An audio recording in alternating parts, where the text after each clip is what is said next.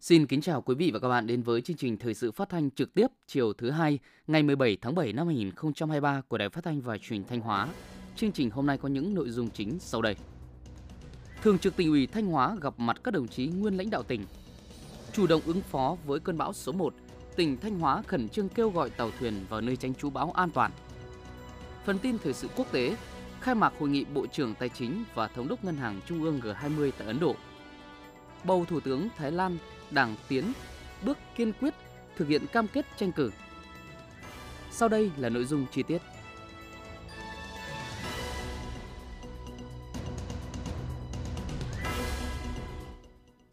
Thưa quý vị và các bạn, ngày 17 tháng 7, tại thành phố Sầm Sơn, Thường trực tỉnh ủy đã gặp mặt các đồng chí nguyên lãnh đạo tỉnh ủy, Hội đồng Nhân dân tỉnh, Ủy ban dân tỉnh, các đồng chí nguyên là Ủy viên Ban Thường vụ tỉnh ủy, trường đoàn, phó trường đoàn đại biểu Quốc hội tỉnh đã nghỉ hưu cư trú trên địa bàn tỉnh Thanh Hóa. Dự buổi gặp mặt có các đồng chí Đỗ Trọng Hưng, Ủy viên Trung ương Đảng, Bí thư tỉnh ủy, Chủ tịch Hội đồng nhân dân tỉnh, Lại Thế Nguyên, Phó Bí thư Thường trực tỉnh ủy, Trường đoàn đại biểu Quốc hội tỉnh, Đỗ Minh Tuấn, Phó Bí thư tỉnh ủy, Chủ tịch Ủy ban dân tỉnh, Trịnh Tuấn Sinh, Phó Bí thư tỉnh ủy, cùng các đồng chí Ủy viên Ban Thường vụ tỉnh ủy, các Phó Chủ tịch Hội đồng nhân dân, Ủy ban nhân dân tỉnh. Tin của phóng viên Minh Tuyết.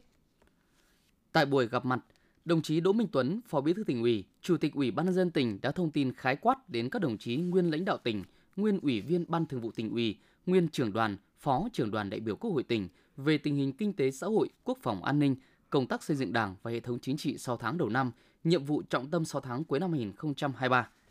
6 tháng đầu năm nay, mặc dù gặp nhiều khó khăn thách thức, song dưới sự lãnh đạo, chỉ đạo kịp thời, sát sao của tỉnh ủy, hội đồng nhân dân, ủy ban nhân dân tỉnh, sự nỗ lực của các cấp, các ngành, cộng đồng doanh nghiệp và các tầng lớp nhân dân, kinh tế xã hội của Thanh Hóa tiếp tục chuyển biến tích cực và đạt được nhiều kết quả quan trọng. Nổi bật là tốc độ tăng trưởng tổng sản phẩm trên địa bàn GDP đứng đầu các tỉnh Bắc Trung Bộ. Hoạt động đối ngoại và xúc tiến đầu tư được tăng cường, chất lượng các hoạt động văn hóa xã hội tiếp tục được nâng lên, giáo dục mũi nhọn, thể thao thành tích cao được giữ vững, các chính sách an sinh xã hội được thực hiện kịp thời đầy đủ, nhiều khó khăn vướng mắc, điểm nghẽn trong phát triển kinh tế xã hội nói chung và sản xuất, kinh doanh nói riêng được tập trung tháo gỡ.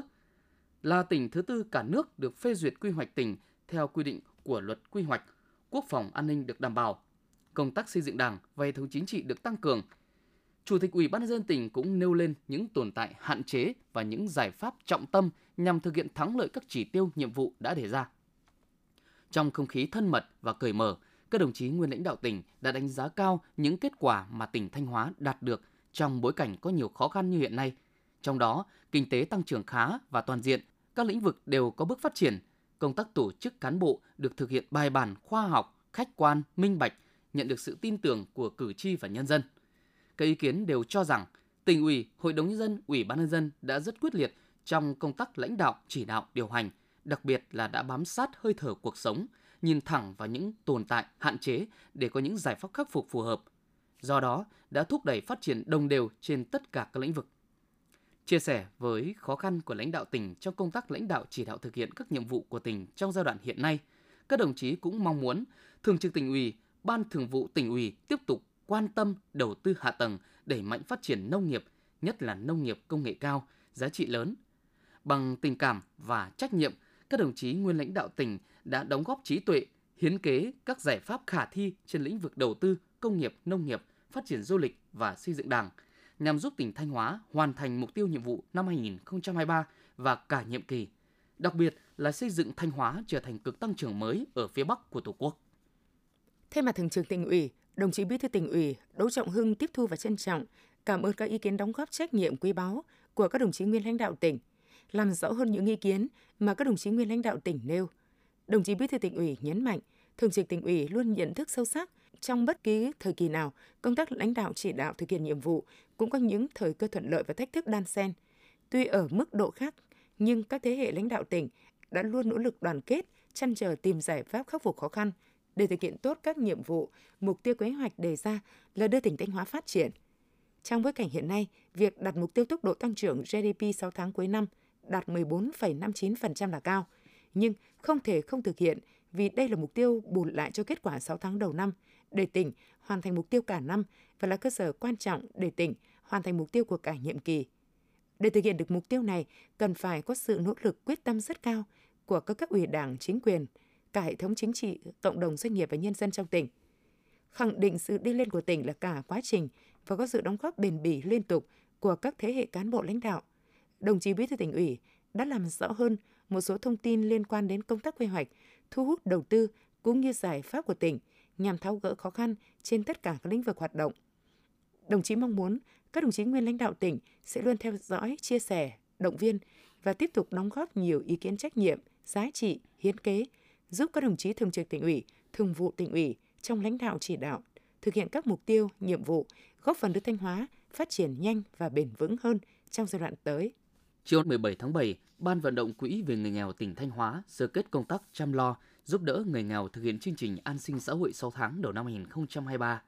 Đồng chí Phạm Thị Thanh Thủy, Ủy viên Ban Thường vụ, Trưởng Ban Dân vận tỉnh ủy, Chủ tịch Ủy ban Mặt trận Tổ quốc tỉnh, Trưởng Ban vận động Quỹ vì người nghèo tỉnh Thanh Hóa chủ trì hội nghị.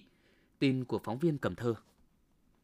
Tính đến ngày 30 tháng 6, Quỹ vì người nghèo các cấp vận động được hơn 50,4 tỷ đồng. Từ nguồn quỹ này đã làm mới và sửa chữa 904 căn nhà đại đoàn kết trị giá hơn 42 tỷ đồng. Quỹ ủng hộ Điện Biên đã tiếp nhận kinh phí ủng hộ của 30 đơn vị doanh nghiệp, tổ chức và cá nhân trên địa bàn tỉnh với tổng số tiền hơn 584 triệu đồng.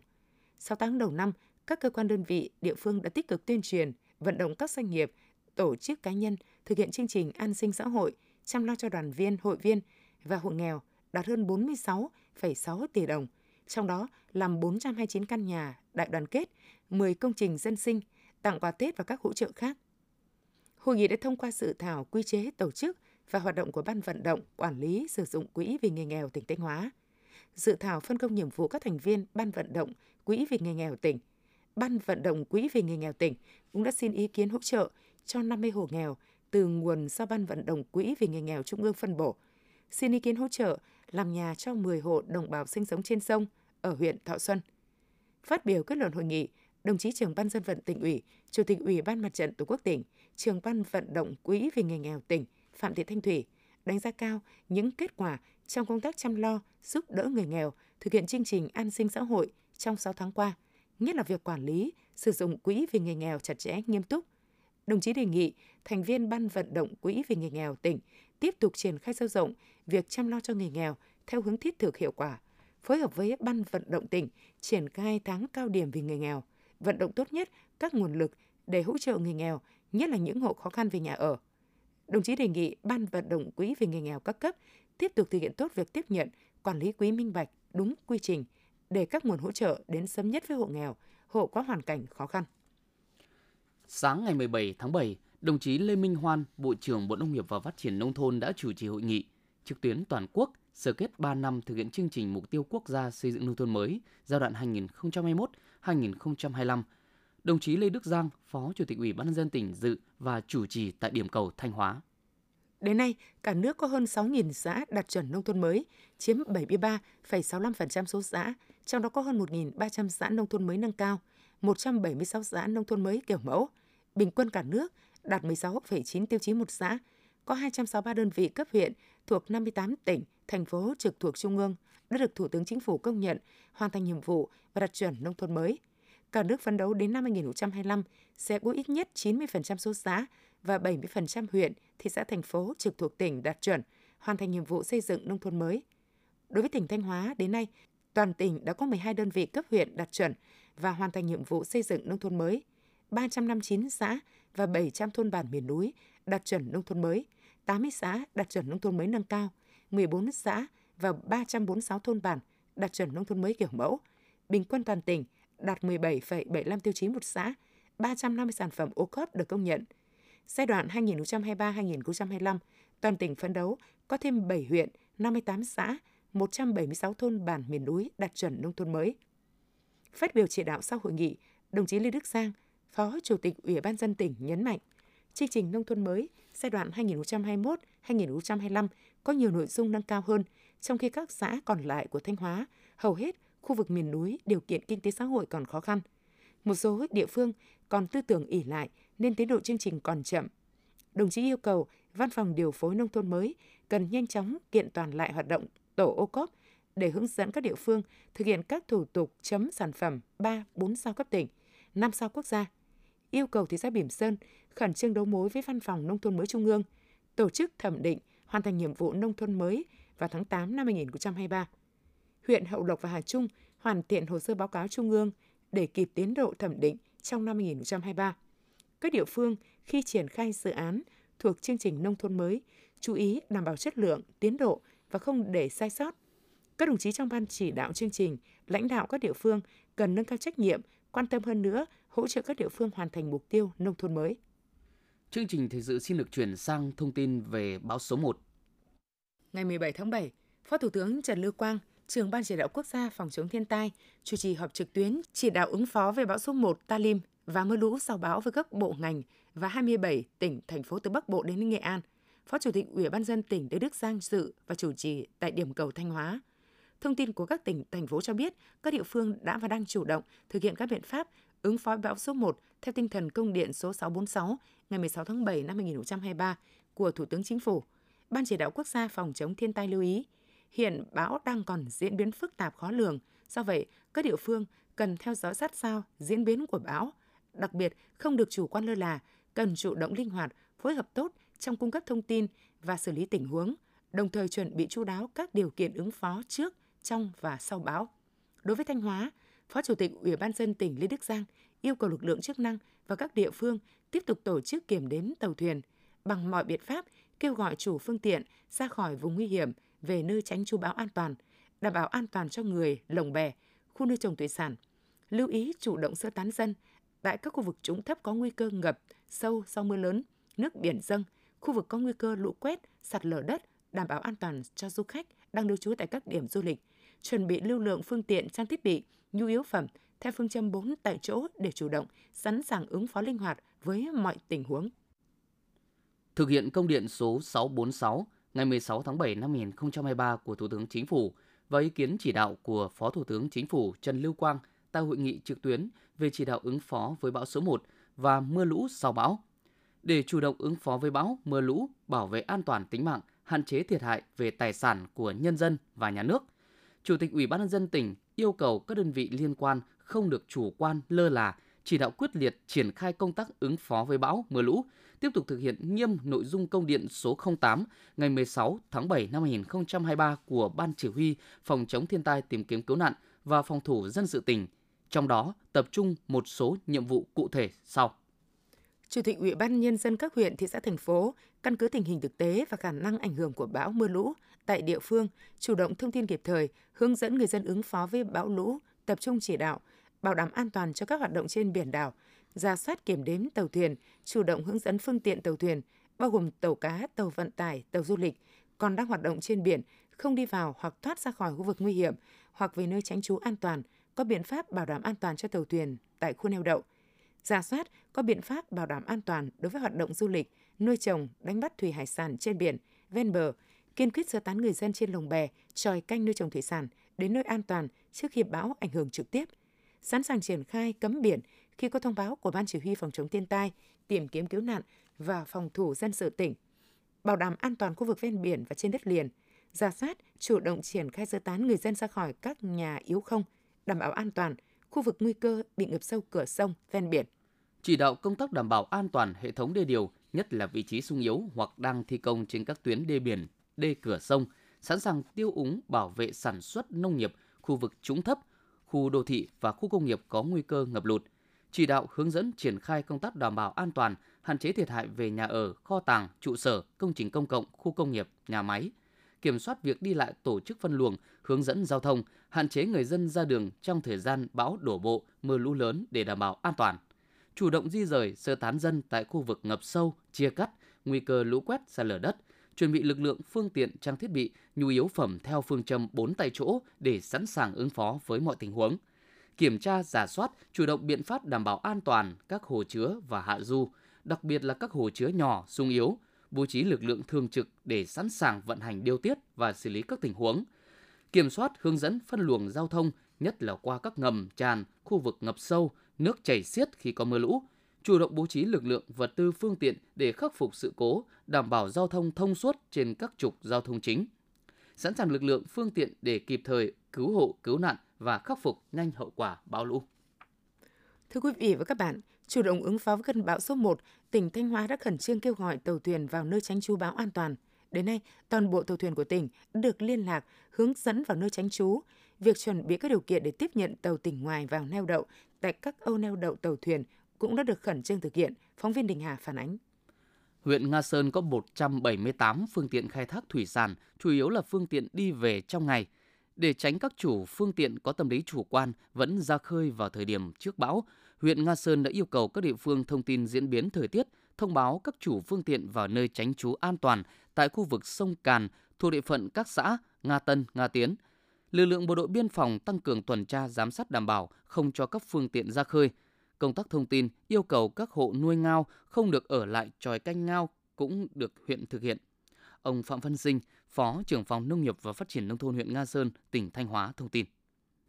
Chỉ đạo các ngành chức năng là liên lạc với cái tàu thuyền, ờ, tất cả các tàu thuyền ờ, trên địa bàn nghiêm cấm các tàu thuyền là ra khơi trong thời gian mà chuẩn bị bão về. Còn lại một số các cái tàu thuyền canh ngao thì Ủy ban nhân huyện đã chỉ đạo các xã là có các biện pháp để kêu gọi các tàu thuyền về và ờ, các cái trường hợp chống đối là sẽ xử lý nghiêm theo quy định của pháp luật. Tại Âu neo đậu tàu thuyền Lạch Hới, đến sáng nay 17 tháng 7 đã có 140 tàu thuyền vào Âu neo đậu. Sau khi biết thông tin bão vào, các tàu thuyền đã về cập cảng cá Lạch Hới, đang khẩn trương bốc rỡ hàng hóa để vào Âu neo đậu tránh chú bão. Theo thiết kế, Âu neo đậu tránh chú bão Lạch Hới có khả năng tiếp nhận 800 tàu từ 400 CV trở lên. Ông Lê Văn Thăng, Giám đốc Ban Quản lý Cảng cá Thanh Hóa cho biết. Ban Quản lý Cảng cá cũng ờ, đã, đã chủ động phối hợp với ờ, chính quyền địa phương rồi bộ đội biên phòng ờ, kêu gọi tàu thuyền đang đánh bắt ngoài khơi là về nơi nơi neo đậu tránh trú bão an toàn. Hiện tại thì tàu cá đã về đến cảng. Theo thống kê, Thanh Hóa có 6.513 phương tiện tàu thuyền với hơn 25.000 lao động. Đến chiều 17 tháng 7 đã có 6.041 phương tiện với hơn 22.000 lao động đã về neo đậu an toàn tại các bến, âu neo đậu trên địa bàn tỉnh.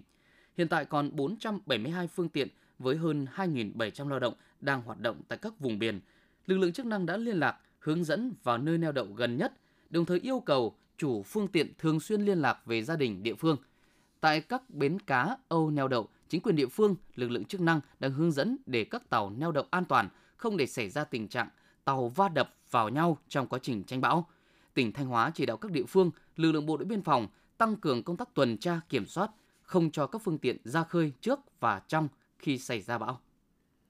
Theo thông tin từ Đài khí tượng thủy văn Thanh Hóa, từ chiều tối và đêm 17 tháng 7 đến ngày 20 tháng 7, ở khu vực tỉnh Thanh Hóa có mưa vừa, mưa to, có nơi mưa rất to và rông. Mưa lớn tập trung trong các ngày 18, 19 tháng 7.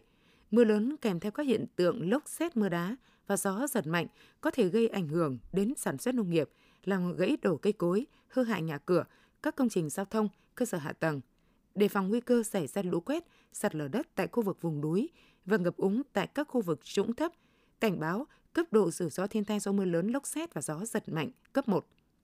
Theo Trung tâm Dự báo Khí tượng Thủy văn Quốc gia, hiện nay mực nước trên các sông ở khu vực Bắc Bộ và Thanh Hóa đang biến đổi chậm và ở mức thấp hơn báo động 1 từ 1 đến 4 mét. Cảnh báo từ ngày 18 tháng 7 đến ngày 20 tháng 7, trên các sông suối sẽ xuất hiện một đợt lũ với biên độ lũ lên từ 3 đến 5 mét ở thượng lưu, từ 2 đến 4 mét ở hạ lưu. Trong đợt lũ này, mực nước đỉnh lũ trên các sông thượng, lục nam có khả năng đạt mức báo động 1, báo động 2. Đỉnh lũ khu vực thượng lưu và các sông suối nhỏ thuộc sông Đà, Thao, Lô lên mức báo động 1 và trên báo động 1. Cảnh báo nguy cơ cao xảy ra lũ quét sạt lở đất tại các tỉnh mù vùng núi, trung du phía Bắc, đặc biệt là các tỉnh Cao Bằng, Lạng Sơn, Quảng Ninh, Hà Giang, Thái Nguyên và Thanh Hóa. Nguy cơ xảy ra ngập lụt cục bộ tại các khu đô thị, đặc biệt ở các tỉnh, thành phố như Hải Phòng, Quảng Ninh, Lạng Sơn, Bắc Giang, Cao Bằng, Hà Giang, Thái Nguyên. Cảnh báo cấp độ rủi ro thiên tai do lũ cấp 1. Lũ trên các sông suối lên nhanh có thể ngập lụt các vùng trũng thấp ven sông suối, ảnh hưởng tới các hoạt động như giao thông thủy, nuôi trồng thủy sản, sản xuất nông nghiệp tại các bãi bờ. Quý vị và các bạn đang theo dõi chương trình thời sự phát thanh của Đài Phát thanh và Truyền hình Thanh Hóa. Chương trình được phát trên sóng FM tần số 92,3 MHz. Tiếp theo sẽ là những thông tin đáng chú ý. Thưa quý vị và các bạn, sau một thời gian tìm hiểu, nắm bắt nhu cầu thị trường, Hội làm vườn và trang trại huyện Đông Sơn tỉnh Thanh Hóa đã liên kết với các doanh nghiệp đưa cây đu đủ đực về trồng ở một số xã trên địa bàn huyện. Bước đầu cho thấy loại cây trồng này có thể thích nghi với điều kiện đồng đất địa phương cho năng suất, giá trị kinh tế cao. Phóng viên Hương Hạnh phản ánh. Được Hội làm vườn và trang trại vận động cuối năm 2022, gia đình ông Lê Bá Khẩn ở thị trấn Rừng Thông đã quyết định chuyển đổi một xào đất vườn trồng rau của gia đình sang trồng đu đủ đực. Gia đình ông đã đầu tư 3,5 triệu đồng để mua cây giống, lắp hệ thống tưới tự động cho cây. Đến nay, vườn đu đủ đực đã cho thu hoạch 4 lần với gần 100 kg hoa tươi. Thu hoạch đến đâu, công ty thu mua đến đó theo giá hợp đồng. Ông Lê Bá Khẩn, thị trấn Rừng Thông, huyện Đông Sơn, tỉnh Thanh Hóa nói. Tôi thấy là là trồng cái hoa đu đủ được này là về cái hình thức chăm bón thì là 很 đơn giản mà hiệu quả kinh tế hắn cũng cao mà để được tham gia cái mô hình liên kết à, vậy cho nên là gia đình tôi muốn nhân rộng thêm để có thêm thu nhập. Nhận thấy đu đủ đực là cây dược liệu đang được thị trường đón nhận, Hội làm vườn và trang trại Đông Sơn đã đứng ra liên kết với công ty Tuấn Trang ở Bắc Ninh ký kết hợp đồng sản xuất. Theo đó, công ty cung ứng giống, chuyển giao kỹ thuật chăm sóc và bao tiêu toàn bộ sản phẩm. Đến nay, Hội làm vườn và trang trại huyện Đông Sơn đã đưa cây đu đủ đực trồng trên diện tích 3 hecta tại thị trấn Rừng Thông và xã Đông Quang với 15 hộ dân tham gia. Qua gần một năm triển khai cho thấy, cây đu đủ đực có nhiều ưu điểm như dễ chăm sóc, ít sâu bệnh, chi phí đầu tư ban đầu thấp cho thu hoạch dài hạn, thời gian 5 năm mới phải thay cây giống. Trung bình mỗi năm, 1 hecta cho thu hoạch khoảng 20 tấn hoa tươi, với giá bán theo hợp đồng 30.000 đồng 1 kg, trừ chi phí sẽ cho lợi nhuận trên 300 triệu đồng. Ông Lê Văn Thành, xã Đông Quang, huyện Đông Sơn, tỉnh Thanh Hóa cho biết. Cái cây đu đủ được này là tôi thấy là nó phù hợp với chân đất ở của tôi đang sử dụng ở đây. Đồng cũng cao và thoát nước tốt và vẫn phù hợp mà bây giờ đấy qua thời gian trồng là thấy đã thấy cây nó cũng sinh trưởng tốt đem lại các đã cho ra hoa rồi là thấy tôi thấy là hiệu quả. Ông Nguyễn Đình Mạnh, Chủ tịch Hội làm vườn và trang trại thị trấn Rừng Thông, huyện Đông Sơn, tỉnh Thanh Hóa cho biết. Trong thời gian tới, Hội làm vườn và trang trại cũng như Hội nông dân sẽ phối hợp để mở rộng cái diện tích sản xuất từ từ đấy là để vận ờ, lợi tận dụng được các cái diện tích đất dư thừa trong nhân dân để đem lại cái hiệu quả kinh tế bởi vì thực ra là cái cây đu đủ được này á, thì nó không cần cái diện tích đất phơi rộng đối với các cái diện tích nông hộ vườn nhà thì cũng, cũng có thể là tận dụng Đồng thời chúng tôi ờ, liên kết với cái công ty trách nhiệm hữu hạn Tuấn Trang để mở rộng bao tiêu cái sản phẩm đầu ra cho bà con nông dân. Từ hiệu quả bước đầu cho thấy cây đu đủ đực phù hợp với điều kiện thổ nhưỡng của địa phương mà lại giá trị kinh tế cao cho người nông dân. Đây là một trong những cây trồng đang được huyện Đông Sơn đưa vào thực hiện chuyển đổi cơ cấu cây trồng theo hướng hàng hóa liên kết sản xuất bền vững. Thưa quý vị và các bạn, từ nhiều năm nay, các bệnh viện công lập trên địa bàn tỉnh Thanh Hóa đã triển khai dịch vụ khám chữa bệnh theo yêu cầu. Tuy nhiên, mỗi bệnh viện lại có một giá khác nhau, không có sự thống nhất do chưa có hướng dẫn cụ thể. Mới đây, Bộ Y tế đã ban hành thông tư 13 năm 2023 quy định khung giá dịch vụ khám chữa bệnh theo yêu cầu của các cơ sở y tế công lập. Hiện nay, các bệnh viện công lập trên địa bàn tỉnh đang giả soát để xây dựng lại giá phù hợp. Theo quy định của thông tư, giá dịch vụ khám bệnh theo yêu cầu tại các bệnh viện công lập được xây dựng trên 6 yếu tố. Chi phí trực tiếp gồm thuốc, hóa chất, trang thiết bị y tế, vật tư tiêu hao, tiền điện, nước, duy tu bảo dưỡng, chi phí tiền lương phải trả cho người lao động, chi phí quản lý, chi phí khấu hao tài sản, chi phí dự phòng rủi ro và chi phí tích lũy để lại để tái đầu tư, phát triển kỹ thuật. Khung giá khám bệnh theo yêu cầu quy định thấp nhất là trên 30.000 đồng một lượt và cao nhất từ 500.000 đồng một lượt đối với hạng đặc biệt. Thầy thuốc ưu tú, bác sĩ chuyên khoa 2 Hoàng Hữu Trường, Phó Giám đốc Bệnh viện Đa khoa tỉnh Thanh Hóa nói. So với cái cái ờ, khung giá mà hiện nay bệnh viện đang thực ờ, thực hiện và những các cái ờ, giá khung giá mà Bộ Y tế đưa ra theo cái thông tư 13 thì cũng cơ bản là trên những cái, cái tính các cái chi phí như thế thì cái, cái hiện nay một số các cái dịch vụ y tế của bệnh viện khám chữa bệnh theo yêu cầu thì nó cũng nằm trong cái khung giá của Bộ Y tế quy định. Ở bệnh viện cũng phải ra soát lại tính toán những cái, cái chi phí mà nó còn chưa được tính trong cái, cái cơ cấu giá để mà áp dụng theo cái thông tư 13 cho nó đúng theo cái, cái quy định. Thông tư 13 được ban hành đã giúp các bệnh viện công lập có căn cứ và cơ sở pháp lý để xây dựng lại giá cho phù hợp, đáp ứng nhu cầu khám chữa bệnh ngày càng cao và đa dạng của người dân. Đồng thời các bệnh viện công lập cũng phải công khai minh bạch danh mục, mức giá và khả năng đáp ứng dịch vụ khám bệnh, chữa bệnh theo yêu cầu để người dân, người bệnh biết, lựa chọn sử dụng dịch vụ theo đúng phác đồ điều trị đã được ban hành. Bác sĩ chuyên khoa 2 Lê Văn Tráng, Phó đốc Bệnh viện Nhi tỉnh Thanh Hóa cho biết. Sau khi ờ, thông tư số 13 năm 2023 của Bộ Y tế ban hành thì bệnh viện đã triển khai cho các khoa phòng về xây dựng các danh mục cũng như ờ, dự kiến cái mức giá để trình các cấp thẩm quyền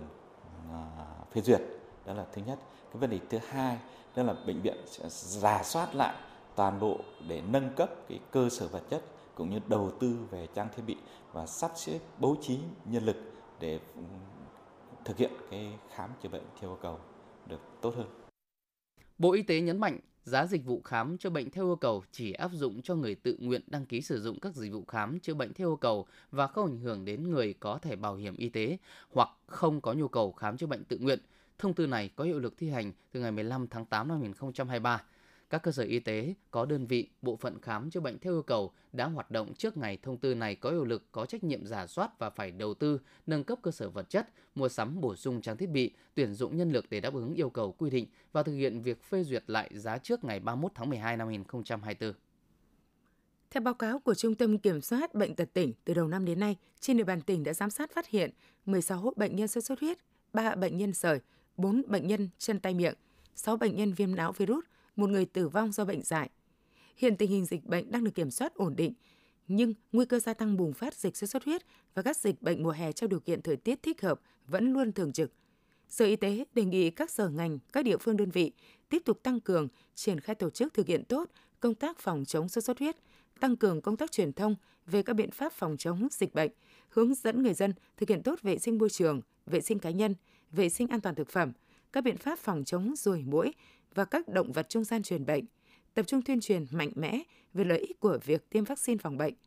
Chỉ đạo các ngành các cấp tại địa phương tích cực phối hợp với các đơn vị y tế, triển khai có hiệu quả các biện pháp phòng ngừa lây nhiễm, giám sát, phòng chống các yếu tố nguy cơ, giám sát phát hiện ca bệnh, cách ly, điều trị người bệnh theo hướng dẫn của ngành y tế.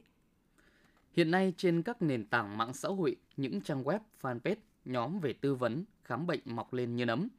Chỉ cần vào Google, Facebook, Zalo, gõ cụm từ khám bệnh online, tư vấn sức khỏe, hàng chục, hàng trăm kết quả liên quan đến việc tư vấn, khám chữa bệnh miễn phí hoặc có phí sẽ xuất hiện.